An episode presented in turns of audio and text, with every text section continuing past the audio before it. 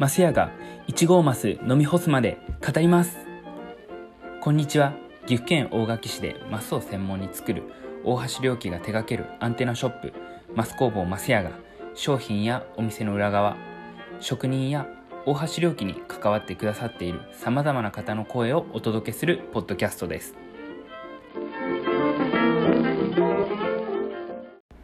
どうもこのポッドキャストの DJ の大地です。前回2回でマスそのものについてや大垣のマスについてより深く知ることができたと思います。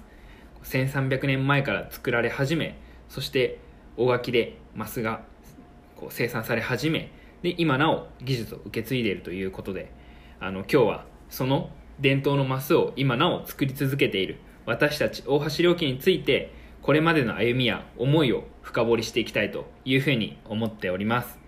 はい。ゲストは前回に引き続きマスや店主であり有限会社大橋良樹の代表取締役の大橋博之さんです。こんにちは。こんにちは。大橋良樹の大橋博之です。よろしくお願いします。はい。よろしくお願いいたします。あのもう自分は何回も説明させていただいてるんですけどもいつも社長と呼ばさせていただいているのでいつも通り呼ばさせていただきたいと思います。あのまあ3回立て続けに社長ですけども、まあ、社長だけしか出ないっていうことではないので、まあ、今回までとりあえず社長にあの出演させていただいております。はい。ではまず早速社長のマスにお酒を注がせていただきたいというふうに思っております。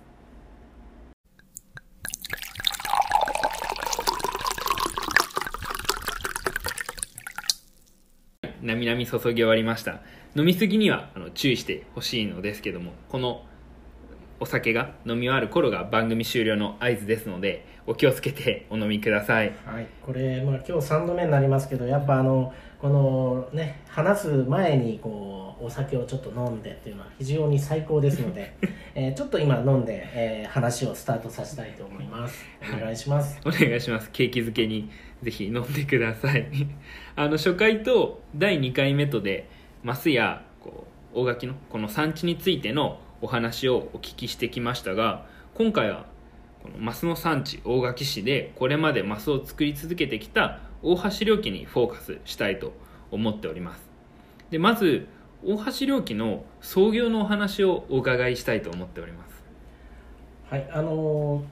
当社がですね、えー、マス作りを始めた年というのが、えー、1950年ですね。えー、昭和25年なんですけれどもちょうど戦後5年ぐらい経った時でしょうかね、えー、このマス作りを始めたのが、えー、私今3代目なんですけれどもその初代、え私のおばあさんにあたります、えおばあさんがこう創業したと。それが当社の始まりです。あじゃあもう今年で今2020年なので創業70年というところで、まあ、その社長のおばあ様が作られた会社だと思うんですけども、はい、まあ、どんなおばあ様だったんですか？はい大橋宗さんおばあさんだったんですけれどもお私がどうでしょうね、えー、幼稚園ぐらい保育園か幼稚園ぐらいの時ですかね、えー、まあ、亡くなってしまったんですけれども、まあ、それまでこのおばあさんの家にちょっと離れたところにあったんですけど私はよく遊びに行って優しくしてもらったという覚えがあるんですがえー、父や母に聞くとですねとっても怖いおばあさんだったと。えー、やっぱね、えー、初代の立ち上げた経営者ですので、えー、非常に怖かったというのは聞いておりますけども私にとってはとっても優しい、えー、素敵なおばあさんだったというそんな記憶があります、うん、じゃあまあこう家族には優しい目を見せつつもただやはりこう仕事としてはこうしっかり凛々しい形で働かれてたのかなというふうに。すごく印象的です、なぜ、えー、父も母も おばあさんのことを怖いっていうのかなとは思ってたんですけど 私にとってはすごいすごい優しいおばあさんでした。やはりなんかこう仕事に対してはもしかしたらひたむきにこう向き合うっていう形なんですかね、ねうん、はい、じゃあそのおばあ様が作られた会社ですけどもその後はこうどのようにこう会社を運営されていくんですか？そうですね。で、えーまあ、初代がこう亡くなった後2代目として私の父親がこう社長となってこう会社を運営していくんですけれども、まあ、その頃はですねはかりとして使われるっていうことと新しく、まあ、できてきたこうお祝いの席でマスでこう日本酒で乾杯みたいなあこんなことが流行っている時期で、えー猛烈に忙しかったことを子供ながらに記憶しています。ですからこう量りのマスもいわゆる酒マスも入り乱れるわけですから、えーお客様がうちに何とか作ってくれってよく頼みに来てたのを思い出しますからそれぐらいにこう大変、えーマスが売れた時代だったというふうに思い出しますけれどもこの頃ですかね、えー会社の合理化というかあーまあ機械化が結構進んでいったのも記憶してます、えー今でも使ってる会社の集塵機であるとかあとエアのコンプレッサーですね。こういったものがどんどん入っていったのがこの先代の私の父がやっていった大きな仕事だったんじゃないかと思います。これのおかげで、えー大量にマスが作れるようになっていったっていうのも事実ですので、えー合理化してマスが作りやすい環境を作ったっていうのがあ私の父の功績だったと思っています。じゃあこうおばあ様が創業されてで次お父様がしっかりこう今の工場のこうマスの生産体制を築き上げていったっていうところなんですね、はい。じゃあ結構お父様は合理主義な方だったりしたんですか？もうそうですめちゃくちゃ合理主義ですね、はい、数でいろんなことをぼっていくような人間でしたね。ああ、はい。そうなんですね。じゃあまあこうお父様がこう経営されていて、まあ、その後社長が、まあ、今社長なので引き継いでいかれると思うんですけどもどのような経緯で会社を継がれていったんですか？はい。えっと、私が大学を卒業して、えーこの大橋良樹という会社に入ったかというと実は違ってまして、えー大手のコンピューターのメーカーですね。そちらで営業として、まあ、入るという、まあ、そんなことを大学を出てしたんですけれども、えーまあ、なのであまりこう家業というかそのマスを作るということに関してはその時はあまり意識はなかったんですけれども、えー、と私が、まあ、今の妻なんですけれども、えーまあ、結婚するという段になってですね、えーこれを当然父親に、まあ、あの相談するわけですね。でその折に初めて、え父親は私にこう会社を継げと、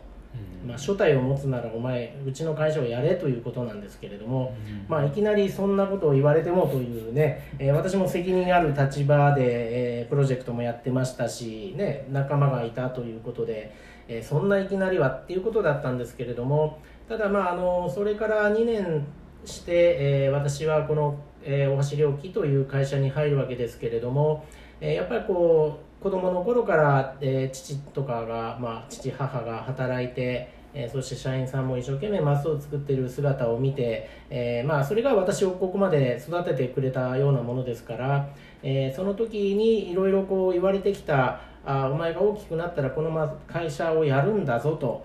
そんなようなことも言われて私4人兄弟の一番長男でございますので、えーそんなことも、えーまあ刷り込まれていたと言われるとあれなんですけど DNA として持ってたんですね。ですからまあこういきなり言われた時はちょっとおびっくりしたんですけれども、えーそういったことがあって2年経って、まあ、ですから会社6年勤めてですかね、えーまあ、当社のお会社に入社するということになります。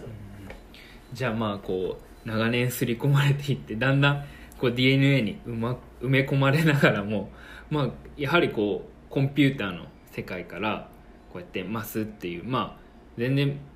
無機質なものから本当にこうぬくもりのあるところを作るっていうことで、まあ、方向転換されると思うんですけども社長がこう継がれた際に、まあ、こうしてやりたいとかこの会社をこうしたいっていうのはあったんですか？はい、あの実は今さっき言ったようにですね、まあ、要はこう長男は会社を継ぐというこの DNA に従って入ってるので、まあえーいずれ継ぐんだろうなっていうことでこう会社に入社してるのでその熱い思いとかですねこのマスをなんとかこう次に、えー将来につなげようっていう熱い思いがあったかっていうとお正直言うとその頃はあまりありませんでした。でまあ何か共通点はあるかなって思ったんですけどもコンピューター当時大きくて、えー真四角の冷蔵庫みたいなもので、えーこれから作るものっていうのは真四角のマスなので まあその共通点はあるなと思いながらあ業界のあまりにものこの違いに驚きながら戸惑いながらマス作りを始めたのを記憶してます、じゃあまあそう始められた時はこう戸惑いがあったとも思うんですけども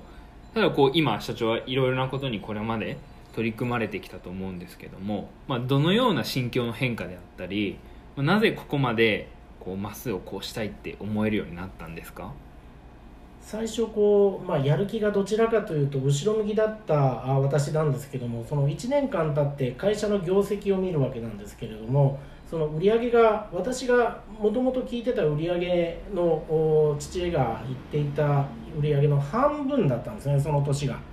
なのでこれはあのせっかく意を決してこの業界この会社に入ったのにこの半分だと俺の将来私の今日ね、えー、と家族の将来どうなるんだという、まあ、そんな危機感の方があ大きくなったんです。なのでこうなんとかこの今の業績を回復しなければいけないというそこで第一のスイッチが入りましたね、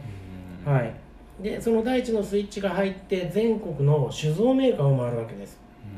全国の酒造メーカーが その樽酒に このマスをつけてこうお客様に、えー配るというようなそんな流れがあったので我々としては酒造メーカーにマスを買ってもらうと。おそんなことをお全国を津々浦々あ回りながら営業しておりました。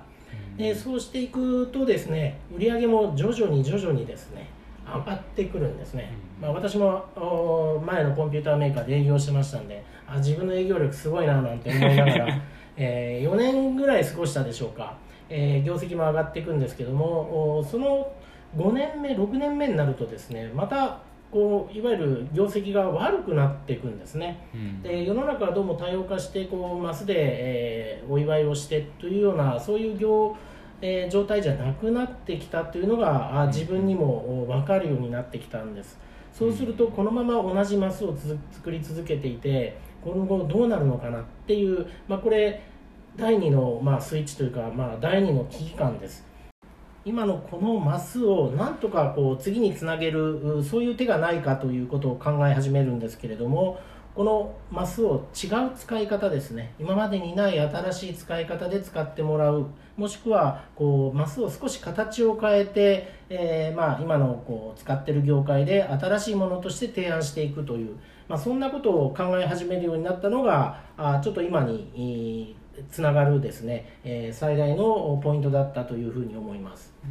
じゃあまあその危機感から、まあ、そう違う形で、まあ、インテリアであったりっていうところで社長はいろいろ取り組まれてきたっていうところなんですね。そうですね、やっぱこう今までにない使い方で、えーこうマスをこういろんな楽しく使ってもらうとかあ生活の中で使ってもらう、まあ、そんなことっていろいろ考えれば考えるほど出てきたので、えーこの頃ですかね、えーまあ、いろんな新しい商品であるとかいろんな業界を見るようになるというようになったのが、まあ、この時期だというふうに思います。うん